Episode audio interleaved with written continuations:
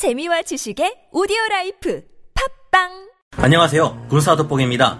우리나라 밑에 있는 섬나라는 모두의 우려 속에 결국 도쿄올림픽을 개최하고야 말았습니다. 모두가 하나 되어 경기를 치르는 올림픽이지만 이런 순간에도 섬나라는 다른 한편으로 우리의 독도에 대한 야욕을 드러내길 멈추지 않고 있는데요.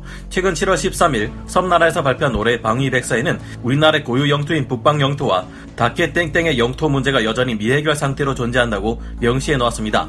당연히 우리 한국 정부는 이에 대해 강하게 반발했는데요. 이래놓고 섬나라 정부는 자신들에 대한 한국의 부정적 대응이 한미일 3국 방위 협력에 문제를 일으킬 수 있다고 주장하며 우리의 분통을 터뜨리고 있습니다. 게다가 말은 이렇게 하면서 자신들이 도입한 F-35J의 첫 배치 장소를 독도와 가장 가까이 있는 고마츠 공군기지에 배치하며 우려를 자아내고 있는데요. 하지만 만약 저들이 군사력을 동원해 독도를 침략하려 해도 우리 대한민국은 여기에 대응해 저들의 야욕을 모조리 침몰시켜버릴 강력한 수단이 존재합니다. 바로 불침항모 울릉공항의 건설이 시작되었기 때문인데요. 울릉공항이 건설 되고 여기서 우리의 전투기들을 띄워 원활하게 작전할 수 있게 될 경우 공중 우세의 쐐기를 박을 수 있다고 합니다.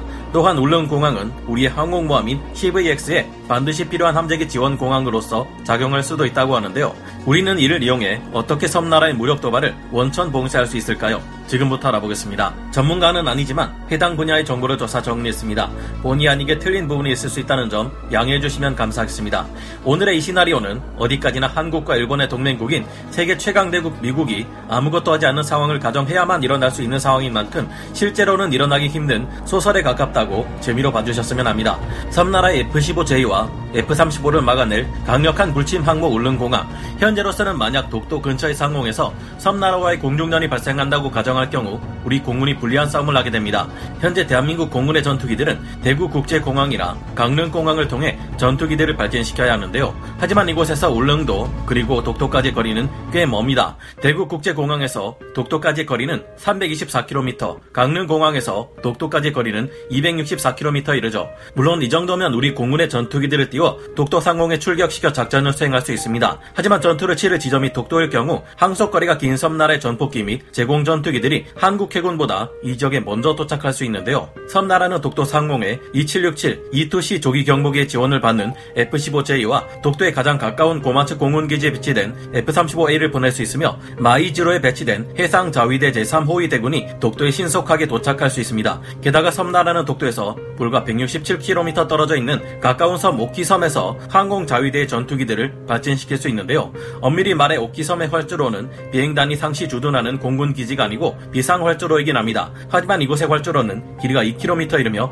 폭이 45m 이르기에 F-15J 전폭기, F-35AB 스텔스 전투기, 그 외 다양한 대형 항공기들 대부분이 이착륙할 수 있습니다. 물론 우리 공군이 도입한 A330 MRTT 공중급유기 4대가 작전을 수행할 때 전투기들의 연료를 보충해 주어 큰 도움이 되기는 할 겁니다. 하지만 울릉공 항이 들어서고 이곳에서 우리의 전투기들을 발전시킬 수 있다면 독도와의 거리가 불과 91km밖에 되지 않아 독도를 지키는데 큰 도움을 받을 가능성이 높습니다. 이곳에 몇 대의 제공 전투기를 대기시켜 놓고 있다면 유사시 섬나라의 전투기나 해군 함대가 도착하기 훨씬 전에 독도 상공에 도착할 수 있겠죠. 다만 독도와 울릉도 지역은 날씨가 좋은 날이 그리 많지 않고 강력한 태풍의 영향도 무시할 수 없기에 여기에 전투기들을 상시 배치시켜 놓는 것은 무리일 수도 있겠습니다. 울릉공항은 약 1200m 정도의 짧은 활주로를 가지고 있으며 주기장이나 유도로의 면적이 넉넉하지 않아 불과 10여 대 정도의 전술기만을 주둔시킬 수 있다는 한계가 있습니다. 아무래도 본토의 기지에서 출격하는 전투기들의 출격 횟수에 비해 울릉공항에서 출격하는 전술기들의 출격 횟수는 작을 수밖에 없다는 것이 단점이죠.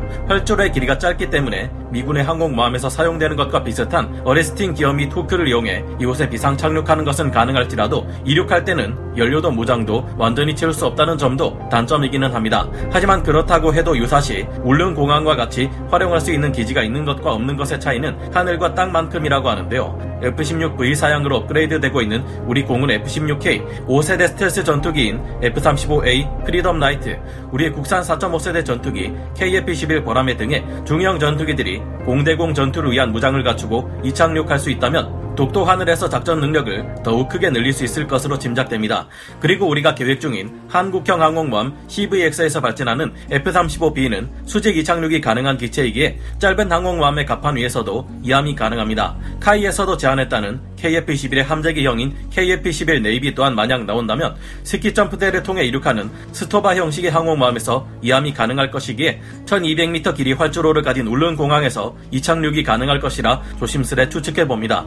모든 항공모함에는 운용하는 데 있어 함재기들을 위한 공군 기지가 추가로 필요한 것으로 알려져 있는데요. 훗날 CBX 항공모함이 나왔을 때 이를 울릉 공항 주변에 배치할 경우 함재기들인 F-35B나 KF-11 네이비를 제한적으로나마 정비하고 무장 과 연료에 대한 재보급을 해줄 수 있다는 점에서 의미가 있다는 주장이 제기되기도 합니다. 맑은 날이 잘 없는 독도와 울릉도의 거친 날씨를 생각해 볼때 CBX 항공 모함의 F-35B나 KF-11 네이비 함재기들이 항모에 착함하는 것이 제한될 때도 있을 텐데요. 울릉 공항이 있다면 이때 함재기를 항모 대신 울릉 공항에 비상 착륙시킬 수도 있고 충분한 정비 요원과 관제 요원이 확보되었다는 전제하에 울릉 공항을 또 다른 불침 항공모함으로 삼아 경항모 한 척 정도로는 달성하기 힘든 많은 출격 횟수를 소화할 수도 있을 거라는 주장이 있습니다. 혹은 동해 울릉 공항을 항공모함처럼 운용하는 한편 서해나 남해 지역에서 CVX 항공모함을 운용해 전력의 균형을 맞출 수 있을 것이라는 의견도 있는데 여러분은 어떻게 생각하시나요? 울릉공항의 진짜 가치는 우리 공군 전투기들을 살릴 수 있다는 점입니다. 울릉 공항이 없을 경우 모든 대한민국 공군의 전투기는 본토의 대구 국제공항과 강릉 비행장으로 돌아오기 전 공중 급유기를 통해 비상 급유를 받아야만 합니다. 대구 국제공항에서 독도까지의 거리는 단순 왕복만 해도 648km인데 그 사이 막대한 연료를 소모하는 전투 기동을 할 수밖에 없으므로 연료가 모자라게 되기 때문인데요.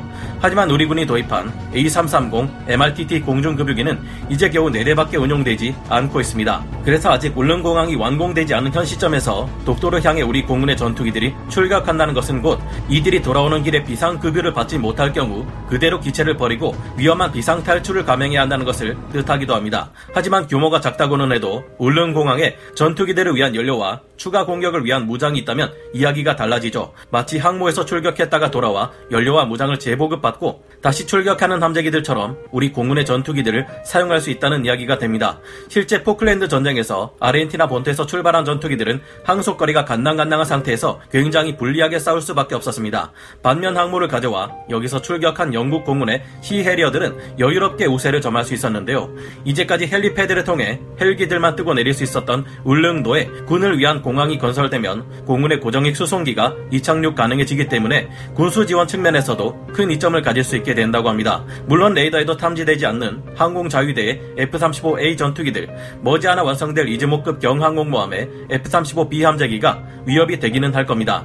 현재 우리 공군의 F-35보다 섬나라의 F-35가 무장면에서 더 자유롭고 정비 권한까지 있는 만큼 더 유리한데요. 섬나라 F-35J는 AIM-120C7 암람 중거리 공대공 미사일을 소량 도입하고 있으며 A4 레이더 시커를 탑재해서 암람보다 성능이 더 좋아진 AAM-4B 공대공 미사일을 주력으로 사용하고 있습니다. 하지만 이 무장은 F-35의 내부 무장창과 호환이 되지 않아 외부의 hardpoint에 따로 달아야 한다는 단점이 있고 AMRAAM에 비해 성능이 검증되지 않았다는 단점이 있습니다.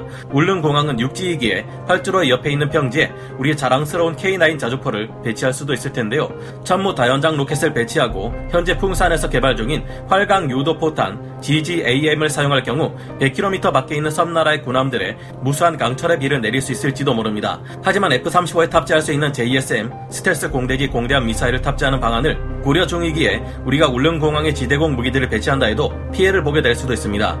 우리가 울릉공항을 군사적 목적으로 건설하면 유사시 섬나라는 이 울릉공항을 가장 먼저 공격할 확률이 클 테니까요. 하지만 본토에서 대규모 공군기를 지원받을 수 있는 독도 상공에서 공중급유기와 울릉공항의 지원을 받는 우리 공군 전투기들을 가볍게 볼 수만은 없을 겁니다. 유사시 독도와 울릉도 지역에 대규모의 해상 자위대 수상함들과 잠수함들이 배치될 수 있겠지만 우리 본토의 현무2, 현무포 탄도 미사일과 현무3 순항 미사일은 놀고 있는 게 아니죠. 강력한 상륙 전력도 구축되지 않은 섬나라의 군대가 독도를 침공하려 했다간 대규모의 수상함들과 전투기들을 잃고 마는 끔찍한 결과를 불러올 수도 있을 겁니다. 다만 울릉공항은 어디까지나 비상시 우리 전투기들을 지원하기 위한 공군기지로 보아야 한다는 의견이 만만치 않습니다. 활주로의 길이를 1500m 정도로만 늘려도 훨씬 많은 전투기와 전폭기를 운영할 수 있겠지만 국토교통부에서는 이 지역은 수심이 깊어 1200m 이상 활주로를 늘리는 것은 어렵다는 말을 전하기도 했다는데요. 활주로를 제외한 공항 면적이 너무 협소하기에 제대로 된 공항이 되려면 사동항 1단계 항만 구역을 매립하여 공항 부지를 확장해야 한다는 주장도 있습니다. 울릉 공항이 독도를 지켜낼 수 있는 제대로 된 공항으로서 작용하려면 더욱 철저한 검증과 함께 실전적인 운용에 있어서의 문제점들을 고쳐가야 할 듯합니다. 여러분은 어떻게 생각하시나요? 오늘 군사 돋보기 여기서 마치고요. 다음 시간에 다시 돌아오겠습니다. 감사합니다. 영상을 재밌게 보셨다면 구독, 좋아요, 알림 설정 부탁드리겠습니다.